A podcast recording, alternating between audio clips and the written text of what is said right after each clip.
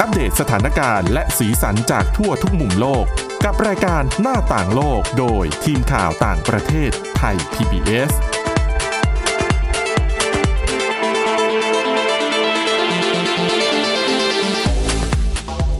สวัสดีค่ะคุณผู้ฟังต้อนรับเข้าสู่รายการหน้าต่างโลกค่ะ วันนี้นะคะก็เช่นเคยเรามีเรื่องราวที่น่าสนใจมากมายนะคะ โดยเฉพาะอย่างยิ่งเรื่องของแมวนะคะ เพราะว่ามีคำเตือนมาจาก หน่วยงานที่ดูแลเรื่องเกี่ยวกับเอ่อการดับเพลิงไฟไหม้ในเกาหลีใต้ค่ะเขาบอกว่าพบว่าแมวเนี่ยเป็นสาเหตุที่ทำให้เกิดไฟไหม้บ้านเนี่ยมากกว่า 100 ครั้งในช่วงเวลา 3 ปีที่ผ่านมา มันเกิดขึ้นได้อย่างไรเดี๋ยว ไปติดตามกันนะคะ ในช่วงท้ายๆของวันนี้นะคะอะสำหรับวันนี้ค่ะพบกับคุณวินิษฐาจิตกรีและดิฉันสวรักษ์จากวิวัฒนาคุณค่ะ สวัสดีค่ะค่ะอะเดี๋ยวว่าเอาเรื่องแมวแมวๆมาเกริ่นให้คุณผู้ฟัง ฟังไว้ก่อนจะได้อยู่ติดตามกันจนจบคลิปยาวๆนะคะขายของนะคะนะคะ แต่ว่าเรื่องแรกค่ะ ก็น่าสนใจไม่แพ้กันนะคะเป็นเรื่องของการสร้างระบบเตือนภัยคลื่นสึนามิค่ะ ซึ่งถือว่าเป็นประเด็นที่มีความสำคัญต่อชีวิตมาก ๆ โดยเฉพาะอย่างยิ่งคนที่อยู่ตามแนวชายฝั่งนะคะ เพราะว่าเอ่อประเทศไทยเองเนี่ยก็เป็นหนึ่งในประเทศที่เคยได้รับผลกระทบอย่างหนักจากคลื่นสึนามินะคะ ของเราเนี่ยโอ้เกิดตั้งแต่ 26 ธันวาคมปี 2547 ช่วงปลายปีที่ผ่านมาเพิ่งอ่านบทความค่ะอะไรอย่างนี้เกี่ยวกับการครบรอบค่ะ ซึ่งโอ้โห พอดีตอนนั้นยังเด็ก ๆ อยู่ไงใช่พอตอนนี้มานั่งอ่านอีกทีนึงค่ะแล้วรู้สึกว่าโอ้โหความสูญเสียมันใหญ่หลวงมาก อืมนะคะ แล้วก็มีภาพยนตร์หลายเรื่องเหมือนกันนะคะค่ะที่จำลองภาพเหตุการณ์จริงในช่วงเวลานั้นเนี่ย นำมาถ่ายทอดอืมนะคะ แล้วก็บางเรื่องใช้ฉากในประเทศไทยด้วยซ้ำนะคะค่ะทีนี้หลังจากที่เกิดคลื่นสึนามินะคะ อย่างที่เล่ากันไปแล้วเนี่ย แน่นอนสิ่งที่จะต้องมีการพัฒนาขึ้นมาหลังจากนั้นก็คือระบบเตือนภัยอืมนะคะ เพราะว่ายิ่งรู้เร็วเท่าไหร่เนี่ย ก็จะยิ่งมีเวลาให้กับประชาชนที่อยู่ตามพื้นที่ตามแนวชายฝั่งเนี่ย สามารถอพยพไปอยู่ในที่ปลอดภัยได้ทันนะคะ ทีนี้คือตลอด ตลอดช่วงที่นับตั้งแต่เกิดสึนามิมาเนี่ยนะคะในระดับอาเซียน ในระดับภูมิภาคเนี่ยมีความร่วมมือกันสร้างระบบติดตามคลื่นสึนามิ แต่ว่าด้วยเรื่องของเทคโนโลยีเรื่องของอุปกรณ์ที่มันยังไม่ทันสมัยนะคะ ที่ดิฉันจำได้เนี่ยจะมีเทคเทคนิคอย่างหนึ่งนั่นคือการนำทุ่นเนี่ยไปติดตั้งไว้กลางทะเล แล้วก็จะมีเซ็นเซอร์คอยจับนะคะว่า คือถ้าทุ่นที่ว่าเนี้ยมันลอยขึ้นสูงผิดปกติขึ้นลงสูงผิดปกติเนี่ย นั่นหมายความว่าอาจจะเกิดคลื่นสึนามินะคะ แต่ทีนี้ปัญหาก็คือว่า อุปกรณ์พวกนี้เนี่ยพอไปอยู่ในที่ห่างไกลค่ะมันไม่ได้มีเจ้าหน้าที่ที่คอยตรวจเช็คการทำงานตลอดเวลา บางทีอุปกรณ์มันก็มีปัญหา สัญญาณเซ็นเซอร์ใช้งานไม่ได้บ้างอะไรบ้างทำให้พูดง่ายๆคือระบบแบบเนี้ยมันก็ไม่มีประสิทธิภาพ คือถ้าเกิดคลื่นสึนามิขึ้นมาจริงๆเนี่ยมันก็จะไม่สามารถส่งข้อมูลที่ถูกต้องขึ้นมาได้นะคะ ดังนั้นค่ะ มนุษย์นะคะจึงพยายามที่จะหาเทคโนโลยีที่มันมีประสิทธิภาพมากกว่าเดิมว่าทำอย่างไรเราถึงจะตรวจจับการเกิดคลื่นสึนามิได้ โดยเร็วที่สุดเท่าที่จะทำได้นะคะ ซึ่งล่าสุดนะคะก็มีข่าวดีค่ะ ว่ามีทีมนักวิทยาศาสตร์จากมหาวิทยาลัยเกียวโตของญี่ปุ่นนะคะเขาพบ วิธีเตือนภัยสึนามิที่คือถ้าดูตามทฤษฎีแล้วเนี่ยน่าจะใช้งานได้จริงได้ผลด้วยนะคะค่ะนั่นก็คือ การวัดค่าสนามแม่เหล็กที่มันเกิดขึ้นจากคลื่นสึนามิอืมนะคะ ซึ่งก่อนหน้านี้นะคะ เคยมีการตั้งสมมุติฐานมาแล้วว่า เวลาที่มันเกิดคลื่นสึนามิเนี่ย มันจะเกิดสนามแม่เหล็กในอีกรูปแบบหนึ่งอืม ซึ่งในตอนนั้นยังเป็นแค่ทฤษฎีนะคะ ยังไม่มีหลักฐานที่พิสูจน์ว่า แนวคิดนี้เป็นความจริงหรือไม่ค่ะจนกระทั่ง ทีมนักวิทยาศาสตร์จากญี่ปุ่นเนี่ยแหละค่ะ เขาได้ไปติดตั้งเครื่องวัดนะคะ เครื่องวัดสนามแม่เหล็กเนี่ยเอาไว้ที่ก้นทะเลค่ะ เพื่อวัดว่าเวลาเกิดคลื่นเนี่ย มันสร้างสนามแม่เหล็กในรูปแบบที่มันแตกต่างออกไปจริงหรือไม่ค่ะนะคะ เขาติดตั้งไว้ที่ ระดับความลึก 4,000 ถึง 5,000 เมตรเลยนะคะ ปรากฏว่าตรวจเจอจริง ๆ คุณวินิษฐาอืมเขาไปตรวจเจอเนี่ยนะคะ หลายครั้งมีเดือนกันยายนปี 2552 นะคะ เจอคลื่นสึนามิบริเวณหมู่เกาะซามัว แล้วก็ในปีถัดมาค่ะ ไปเจอคลื่นสึนามิที่เกิดขึ้นเอ่อในชายฝั่งของประเทศชิลีค่ะ ดังนั้นหลักฐานที่เกิดขึ้นเนี่ยถือว่าเป็นข้อมูลสำคัญที่ยืนยันได้นะคะว่า การวัดสนามแม่เหล็กกับคลื่นสึนามิเนี่ยมีความเป็นไปได้จริงนะคะเขาบอกว่าสนามแม่เหล็กเนี่ยที่เกิดจากคลื่นสึนามิ มันจะเคลื่อนที่ไปก่อนคลื่น คือมาถึงก่อนคลื่นอะอ่าดังนั้นถ้าเราตรวจจับสนามแม่เหล็กอันนี้ได้ เราจะมีเวลามากพอก่อนที่คลื่นจะมาถึงนะคะ ดังนั้นเทคนิคนี้เนี่ยเท่ากับว่าเราสามารถใช้สนามแม่เหล็กเพื่อการเตือนภัยคลื่นสึนามิได้ แต่ถามว่าช่วงเวลาเวลาที่มันเกิดสนามแม่เหล็ก กับการที่คลื่นมันจะมาถึงเนี่ยมันจะห่างกันนานแค่ไหนค่ะก็บอกว่าอันนี้เนี่ยมันขึ้นอยู่กับความลึกของก้นทะเลที่เกิดแผ่นดินไหวด้วยอืมนะคะ แต่ว่าเขาบอกว่าโดยเฉลี่ยแล้วเนี่ย ถ้าหากว่าแผ่นดินไหวที่เกิดที่ก้นทะเลระดับความลึก 4,800 เมตรเนี่ยนะคะ จะมีช่วงเวลาที่มันห่างกันอยู่ประมาณ1นาที ค่ะ คือคลื่นสนามแม่เหล็กจะมาก่อน เหมือนเป็นดีเลย์อ่าฮะพูดยังไงก็ได้จะเข้าใจง่ายกว่านะคะ และเขาบอกว่าถ้าหากเราสามารถพัฒนาเซ็นเซอร์ตรวจจับสนามแม่เหล็กจากคลื่นสึนามิแล้วใช้งานได้จริงนะคะ ค่ะ การเอ่อเรียกว่าการทำระบบเตือนภัยคลื่นสึนามิเนี่ย จะมีประสิทธิภาพดีกว่า แม่นยำกว่า แล้วก็รวดเร็วกว่าการใช้ระบบทุ่นเตือนสึนามิอืมแบบที่เราใช้อยู่ตอนนี้นะคะ แต่ว่าตอนนี้เนี่ยกำลังอยู่ระหว่างการพัฒนา ค่ะ ซึ่งระบบที่ใช้อยู่ตอนนี้ยังคงเป็นระบบทุ่นอยู่นะคะ เรื่องของสนามแม่เหล็กเนี่ยอาจจะต้องใช้เวลาพัฒนาอีกระยะหนึ่งนะคะ อันนี้ถือว่าเป็นเทคโนโลยีที่น่าสนใจ เพราะว่าถ้ามันทำได้จริงเนี่ย มันจะช่วยชีวิตของประชาชนได้ได้หลายพันหลายหมื่นคนเลยนะคะ แล้วก็คิดดูว่าทั่วโลกอะ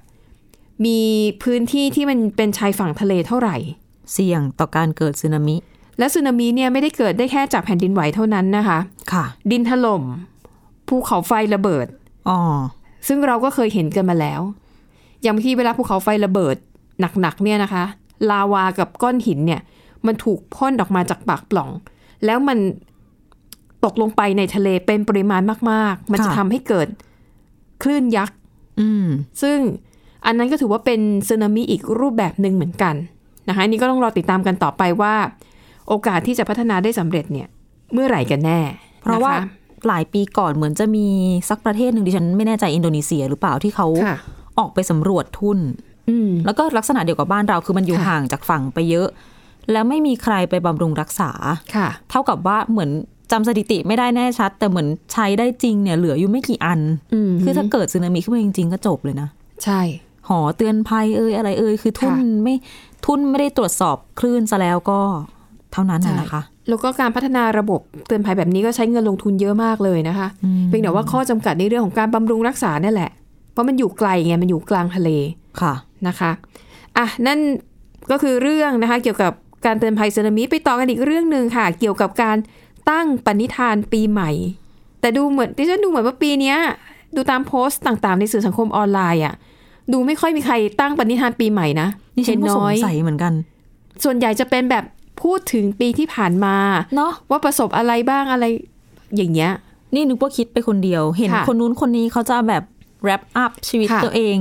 2021 เป็นยังไงบ้างอ่าฮะปกติถ้าเป็นสมัยก่อนเราจะค่ะต้องเห็นว่า ปีใหม่นี้ฉันจะย้อนฮิตที่สุดคืออะไรลดน้ำหนักถูกต้องดูแลสุขภาพอ่าออกกำลังกายให้มากขึ้นค่ะนะคะ แต่ไม่ค่อยได้เห็นนะคะ ปีนี้ใช่ซึ่งแหมบังเอิญค่ะ สอดคล้องกับคำแนะนำของนักจิตวิทยาค่ะ ที่ปีนี้เนี่ยดรโซฟีลาซารัสนะคะ เป็นนักจิตวิทยาประจำศูนย์การแพทย์เว็กซ์เนอร์ ที่มหาวิทยาลัยโอไฮโอสเตทในสหรัฐค่ะคือเธอให้สัมภาษณ์กับสื่อท้องถิ่นเนี่ย บอกว่าแหมขอขอขอให้คำแนะนำหน่อย อืมเพราะว่าอะไร เจอโควิด -19 ระบาดมาเนี่ยสองปีกว่าเข้าปีที่สามแล้ว ค่ะ ก็เลย อยากจะแนะนำชาวโลกทั่วโลกเลย อาจจะต้องงดเว้นธรรมเนียมช่วงเทศกาลอย่างการตั้งปณิธานปีใหม่ไปก่อนค่ะเพื่อดูแลสุขภาพจิตของตัวเองค่ะ ฟังคล้าย ๆ กับว่าอย่าเพิ่งอย่าคิดไปไกลอะนะ เหมือนอย่าไปเครียดอย่าไปตั้เอางปัจจุบันป้เฉพาะหน้าเนี่ยให้มันรอดไปก่อนนะค่ะซึ่งเธอก็บอกว่าทุกคนเนี่ย อ่าแน่นอนเจอโควิด -19 มานาน มันเจอความเครียดมา แล้วสมมุติว่ายังจะตั้งปณิธานปีใหม่แล้ว คืออะอย่างสมมติใครไม่ได้เครียดมากค่ะก็ไม่เป็นไรหรอก แต่ว่าก็จะมีคนที่โอ้โหฉันต้องทำให้ได้อะอืมยึดมั่นเนาะแล้วก็กังวลนะคะ ค่ะ ความเครียดตรงเนี้ยแหละ ที่ทำให้เราเนี่ย ไม่สบายใจไม่ผ่อนคลายเนี่ย อาจจะส่งผลกระทบทำให้ปรับตัวรับกับสถานการณ์ที่เปลี่ยนแปลงไปตามสถานการณ์โรคระบาดได้ไม่ดีเท่าไหร่ ค่ะ อืม ดังนั้นก็เลยอาจจะรู้สึกว่าอาจจะมีประโยชน์กว่านะ ถ้าเกิดลองใช้วิธีแบบหันมาทบทวน อะไรที่กำลังเกิดขึ้นในชีวิตของเราจริง ๆทำค่ะอะไรอยู่ทำอะไรได้ดีมาบ้าง อะไรได้ผลอะไรได้เรื่อง แทนการตั้งปณิธานปีใหม่นะคะอืมโดยเฉพาะ ดรลาซารัสบอกว่า น่าจะพิจารณาถึง อะสองปีที่ผ่านมาเจอโควิด -19 มา เราแบบเจอต้องเสียสละอะไรไปบ้างค่ะถูกจำกัดเรื่องอะไรไปบ้างอืมอาจจะมาได้นั่งคิดว่า อะสิ่งเหล่านั้นที่เกิดขึ้นเนี่ย เราควรจะเปลี่ยนแปลงหรือว่าต้องปรับปรุงอะไรต่อไปในค่ะปีนี้ที่อืมเอะผ่านมาเกือบเกือบเดือนละ ทีนี้ใครๆ ถ้าลองนั่งคิดดูแล้ว เจอว่า บางเรื่องนี้เรื่องนั้นน่าจะเปลี่ยนบ้างนะเนี่ย อะ แล้วค่อยลองมาตั้งเป้าค่ะ เบาๆดูอืมเอาให้สอดคล้องกับสิ่งที่เจอมา ค่ะ ให้มันประเมินด้วยนะว่า อะทำได้จริงมากน้อยแค่ไหนสมเหตุสมผลไหมค่ะ อย่างเงี้ย อาจจะตั้งเป็นปณิธานแบบย่อมๆได้ แต่ไม่เอาเวอร์ไม่ไม่เล่นใหญ่นะอืมเดี๋ยวจะสิ้นหวังพอไม่ได้ พอไปเจอแบบสมมติเอาวันดีคืนดี คุณค่ะเจอล็อกดาวน์อีกรอบหนึ่งอย่างในต่างประเทศเนี้ยค่ะเดี๋ยวสิ้นหวังแบบเฟลอ๋อหมดกำลังใจไปกว่าเดิมอย่างนั้นก็ไม่เอานะคะ ค่ะ ซึ่งนักจิตวิทยาท่านนี้เนี่ยก็ยังบอกอีกด้วยว่า ปกติแล้วเนี่ย อันนี้เรารู้อยู่แล้วล่ะ คนทั่วไปส่วนใหญ่นะคะ ไม่สามารถยึดมั่นทำตามปณิธานปีใหม่ที่ตั้งใจไว้ ได้ตลอดรอดฝั่งอยู่แล้ว อืมแล้วยิ่งตอนนี้เจอโรคระบาด โรคระบาดตามมาด้วยอะไร ตามมาด้วยเศรษฐกิจตกต่ค่ะำเรื่องเงินเรื่องทองเรื่องงานมีปัญหาหมดอืมดังนั้นยิ่งยากเข้าไปใหญ่นะคะที่จะทำ ตามเป้าหมายปณิธานปีใหม่ได้สำเร็จ ก็คือง่ายๆอะมีแววจะล้มจะเฟลสูงกว่าเดิมมากอืมก็ยิ่งตั้งเป้า ยิ่งเพิ่มความเครียดให้ตัวเองโดยใช่เหตุนะคะ ค่ะ ทีนี้ คุณผู้ฟังอาจจะเกิดคำถามว่าอ้าวไม่ให้ฉันตั้งปณิธานปีใหม่ ปีนี้ซะแล้ว แล้วทำอะไรได้บ้างเพื่อที่จะได้รู้สึกว่าได้เปลี่ยนชีวิตตัวเองในปีนี้ให้มันแบบ ดีขึ้นค่ะมีกำลังใจสดใสขึ้นสักหน่อยมีอะไรมาเป็นแรงผลักดัน ดรลาซารัสก็บอกว่า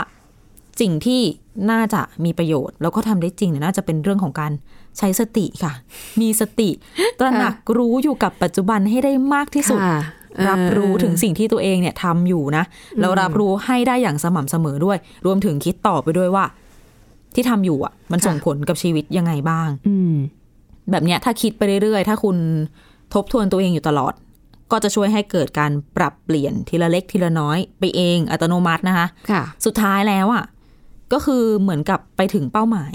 คือได้พัฒนาตัวเองได้ในที่สุดโดยไม่ได้ต้องตั้งเป้ากดดันตัวเองเลย แล้วที่สำคัญ อันนี้ดิฉันชอบมาก เขาบอกคือให้ใจดีกับตัวเองมากขึ้นสักหน่อย คืออ่อนโยนกับตัวเอง มีเมตตากับตัวเองมากขึ้นสักหน่อยอย่า อย่าโหด อย่าแบบค่ะอย่าใจร้ายกับตัวเองเกินไปอืมอย่าตั้งเป้าแค่เพราะว่า เฮ้ยมันควรต้องทำนะอืมทำเถอะทำต้องแบบนี้ถึงจะดีค่ะอย่างเงี้ย อาจจะเหมือนกับคอยจับผิดหรือว่าเหมือนตำหนิตัวเองมากไปอืมเดี๋ยวเครียดนะคะไม่ค่ะเวิร์กกดดันตัวเองแล้วก็สุดท้ายยังไงอะสภาพจิตใจก็แย่กว่าเดิมค่ะ เดี๋ยวไม่พร้อมรับมืออะไรต่อมีอะไรที่จะเจอในปีนี้แหมเราก็ยังไม่รู้ว่า โอมิครอนเอ่ยอะไรเอ่ยจะเป็นยังไงค่ะต่อนะคะ ก็เป็นกำลังใจกันค่ะ ต่อไปค่ะอย่าเครียดจนเกินไปค่ะคุณผู้ฟังอ่าดิฉันฟังคุณวินิษฐาเล่าแล้ว ดิฉันพอจะพอจะนึกออกแล้วว่า เอ๊ะทำไมปีนี้คนถึงไม่ค่อยแบบโพสต์ว่า เออ ตัวเองเนี่ยตั้งปณิธานอะไรในปีใหม่เอาไว้บ้าง ก็คือเนอะหนึ่งความเปลี่ยนแปลงนี่แหละ โอมิครอนเนี่ย ต่อให้อะสมมุติถ้าวันหนึ่งโอมิครอนมันเบาบางลงนะใครใครจะไปรู้สายพันธุ์ใหม่อะอาจจะมาอีกด้วย หรือว่าโรคระบาดใหม่อาจจะมาอีก ดังนั้นเนี่ย ปีนี้น่าจะเป็นอีกปีหนึ่งที่มันเต็มไปด้วยความไม่แน่นอนค่ะ ดังนั้นจะตั้งปณิธานอะไรยาวๆเนี่ยมันมีโอกาสสูงที่จะแบบไม่เป็นไปตามแผนนะคะดังนั้นอยู่กับปัจจุบันอันนี้เหมือนเหมือนคำพระเทศเลยเนาะเหมือนธรรมะเนาะใช่ จริงๆก็เป็นข้อเท็จจริงแหละอย่าไปยึดติดกับอดีตกับอนาคตแล้วดิฉัให้นอก็ยู่กับปัจจุบันให้ดีที่สุด รู้สึกเข้าใจแล้วคนที่เขาทบทวนปีที่ผ่านมา ก็เพราะว่าค่ะ ความเปลี่ยนแปลงมันเกิดขึ้นเยอะเหลือเกินอืมอืมอืมแล้วก็สิ่งใช่ที่ไม่คาดฝันแบบค่ะผิดไปจากค่ะแผนที่คิดไว้มันก็คงเกิดขึ้นเยอะมาก ซึ่งส่วนใหญ่ก็จะเป็นในมุมผิดหวังอะเนาะคือส่วนมากโพสต์ของเพื่อนค่ะๆที่เราได้อ่านได้เห็นเนี่ยค่ะทั้งๆที่บางคนนะคะอืมโอ้โหการงานดีค่ะเรารู้ว่าแบบรายได้เยอะครอบค่ะครัวดี เขายังโพสต์ในแง่ที่ว่าแบบ โหเขาตกระกรรมลำบากมากกว่าที่เขาคิดไว้เยอะอะไรประมาณเนี้ยอ่าใช่คือทุกใช่คนดูจะเป็นไปในแง่ ไม่ค่อยเห็นใครแบบสดใส happy สักเท่าไหร่ หรือหรือต่อให้คนสดใส happy ก็อาจจะไม่กล้าโพสต์เพราะรู้ว่าคนส่วนใหญ่เขาลำบากอ๋อถ้าตัวเองจะแบบเกิดเป็นอ่าทำงานอยู่ในบริษัทที่ได้กำไรดีอะไรอย่างเงี้ยก็คงไม่อยากจะมาอวด ได้โบนัสแปดเดือนนะอะไรอย่างเงี้ยอาจจะทำให้คนอื่นหมั่นไส้เดี๋ยวจะร้ายไปสักนะคะนิดนึงนะคะไอ้อย่างอย่างตัวดิฉันเองยกตัวอย่างละกันประสบการณ์ทำข่าวก็คือ ต้องบอกว่าเป็นปีที่แบบหลายคนสูญเสียโอกาสในชีวิตแบบมหาศาลจริง เอาง่าย ๆนะคะ นักเรียนไทยอะที่ได้ทุนไปเรียนต่อในประเทศจีนเนี่ยอืมเท่ากับว่าโอกาสเขาหายไปเลยนะคะเพราะเขาคือกว่าจะสอบได้ทุนนะมันยากแค่ไหนอะ แล้วจีนเนี่ยใช้มาตรการเอ่อซีโร่โควิดค่ะ คือปิดประเทศเลยไม่รับชาวต่างชาติเลย ได้ทุนก็ไม่เกี่ยว ไม่เว้น ใช่อืมเพราะว่าไม่ใช่คนจีน ใช่ แล้วประเด็นคือ เงื่อนไขในการเป็นนักเรียนทุนแล้วคุณจะได้รับเงินสนับสนุน จากทุนการศึกษา คือตัวคุณต้องอยู่ในประเทศจีน อืมทีนี้ไอ้ช่วงที่มันเกิดโควิด -19 ระบาดใหม่ๆเนี่ยมันก็จะเป็นเออมันจะล้อๆกับช่วงปีใหม่ช่วงตรุษจีนนะคะค่ะ มันเป็นช่วงที่นักศึกษาจะกลับประเทศของตัวเองอยู่แล้วอืมทีนี้พอกลับมาแล้วก็เกิดระบาดแล้วจีนก็ปิดประเทศเลยไม่ คือให้ชาวต่างชาติเข้าได้น้อยมากอะต้องมีเหตุผลที่จำเป็นจริง ๆ เท่านั้นค่ะ ดิฉันก็ไปสัมภาษณ์หลายคนก็บอกว่า คือโอกาสคือบางสายวิชาชีพเนี่ย ต้องเรียนที่จีนเท่านั้นน่ะถึงจะถึงจะมีประสิทธิภาพอืมอย่างบางทีเรียนเรื่อง การแพทย์ทางเลือกอ๋อการแพทย์แผนจีนเอ่อหรือบางคนอ่าเรียนปริญญาเอก เป็นล่ามภาษาจีนค่ะ แล้วไม่ได้อยู่ในเมืองจีน มันก็จะขาดโอกาสในการเข้าถึงวัฒนธรรม การเรียนรู้อ่าอะไรแบบนี้นะคะ หรือแม้แต่เทคโนโลยีด้าน AI หรือว่าเกมอะซึ่งจีนเนี่ยรุดหน้ามากค่ะ คือไอ้ถ้าเป็นวิชาเหล่านี้มันไม่สามารถที่จะเรียนออนไลน์ได้อะอืมหนึ่งขาดโอกาสในการได้วิชาความรู้ได้ประสบการณ์สองขาดโอกาสในการได้รับเงินทุนการศึกษาค่ะ แล้วถ้าจีนไม่เปิดประเทศเร็วนี้หลายคนนี่คือ ช่วงระยะเวลาที่ได้ทุนมันหมดไปแล้วไงอืมคือเขาบอกสองปีคือแล้วมัอะเสียดายเสียดายมือ คือจังหวะชีวิตมัน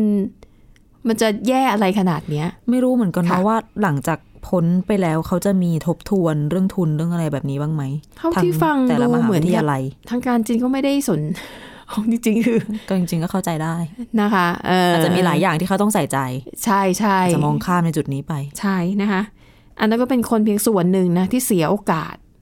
จริงยังมีอีกเยอะนะคะมีอีกเยอะมีอีกเยอะนะคะอะ ไปต่อที่อีกเรื่องหนึ่งเรื่องนี้คุณวินิษฐานำมาฝากก็น่าสนใจอีกเหมือนกัน เรื่องของวิธีที่จะช่วยให้เราเนี่ย คิดอะไรให้มันเป็นเป็นเหตุเป็นผลมากขึ้น อืมอันนี้ก็ยังเกี่ยวข้องคือคล้าย ๆ ว่าสืบค่ะเนื่องจากเรื่องของปณิธานปีใหม่ค่ะ ไม่ได้ตั้งเป้าอะไรให้ แบบเป็นเป้าหมายชีวิตความสำเร็จอะไรที่จะต้องกดดันตัวเอง แต่ค่ะว่าเป็นเรื่องเล็กๆ ที่เผื่อใครอยากจะเปลี่ยนวิธีคิดอืมของตัวเองนะคะค่ะ ให้เป็นเหตุเป็นผลมากขึ้นเนี่ยผู้เชี่ยวชาญ ด้านจิตวิทยาก็แนะเอาไว้สามวิธีสั้นๆ ค่ะ อย่างแรกเนี่ย เขาบอกว่าให้ลองมองตัวเองในอนาคต อืม อันนี้ต้องบอกว่าต้องเล่าแบบใช้ยกตัวอย่างนะ เช่นค่ะ บางคนเนี่ยอะอย่างสมมติ อยากลดความอ้วน แล้วหิวข้าว ใจหนึงก็คือไม่อยากกิน อีกใจหนึงก็อยากกินเพราะหิวใช่ไหมค่ะก็จะเกิดการ ทะเลาะกันในตัวเองว่า ฉันจะเลือกอะไรระหว่างความคิดกับความรู้สึกอืมความคิดก็หมายถึงสิ่งที่เราคิดตระหนักถึงระยะยาวว่าอะถ้าฉันไม่กิน เดี๋ยวฉันจะผอมค่ะ แต่แต่เรื่องของความรู้สึกก็คือ ฉันหิวอะฉันต้องกินสิอืมอย่างเงี้ย นักจิตวิทยาบอกว่า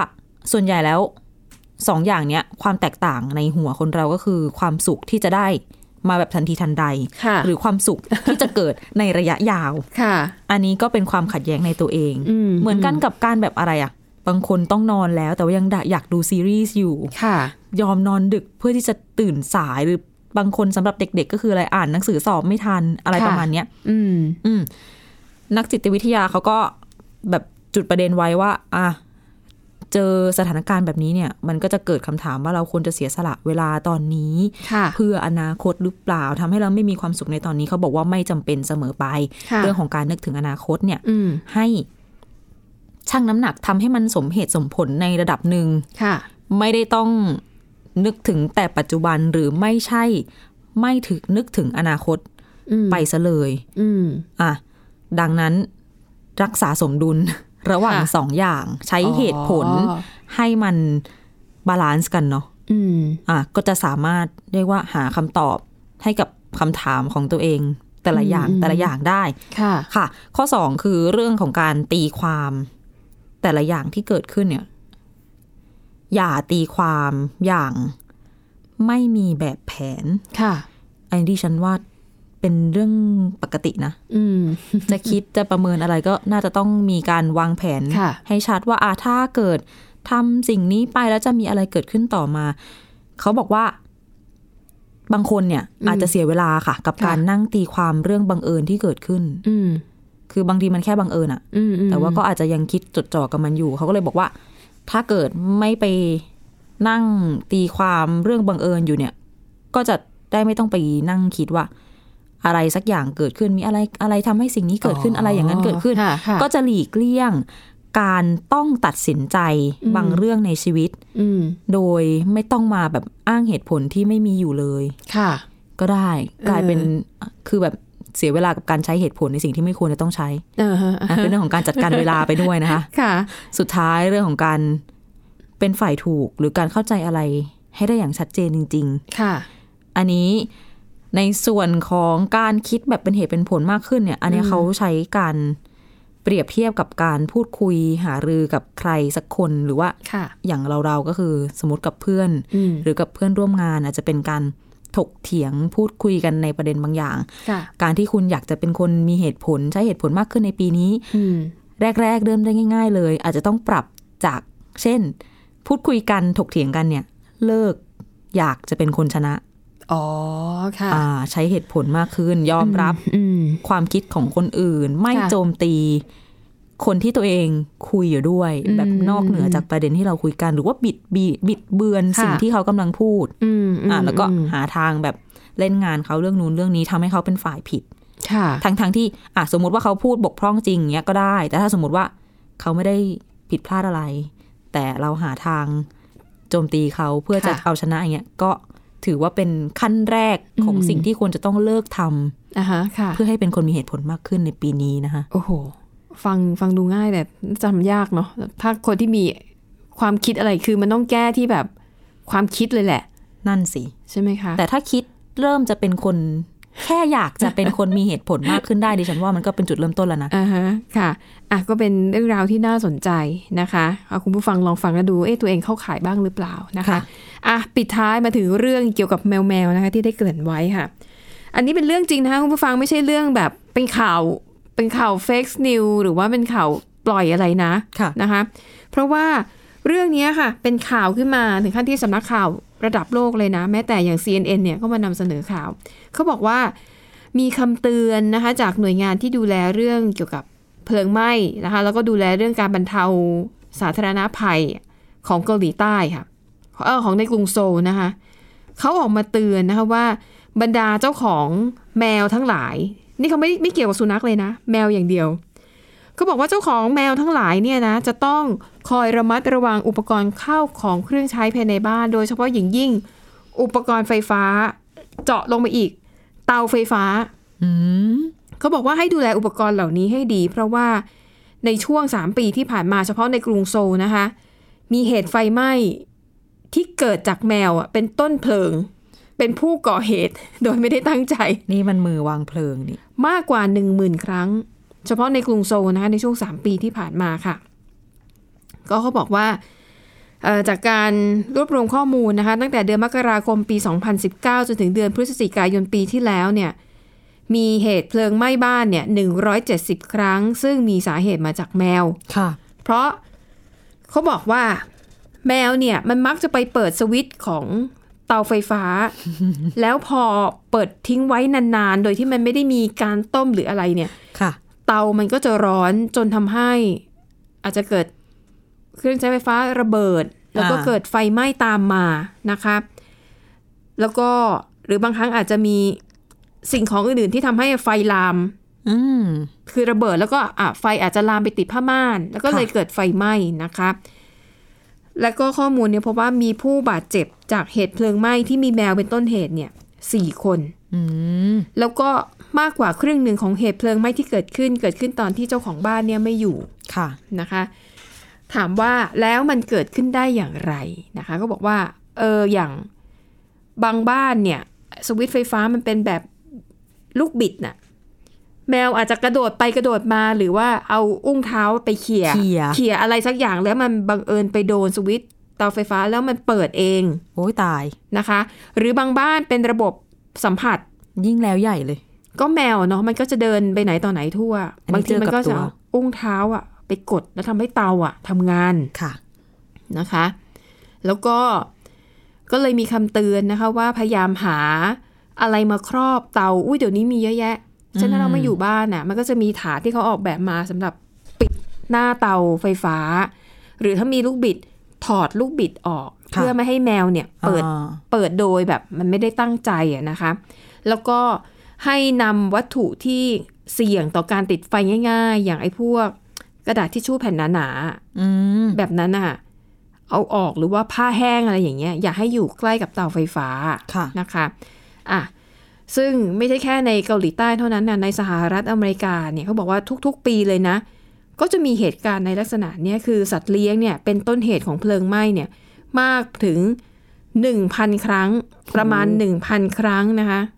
จากทั่วสหรัฐอเมริกาในทุก ๆ ปีค่ะ อืมอะก็เล่าประสบการณ์ดิฉันก็เคยเจอมาแล้ว เห็นแมวเปิดพัดลมเองโอ้ยเหมือนกัน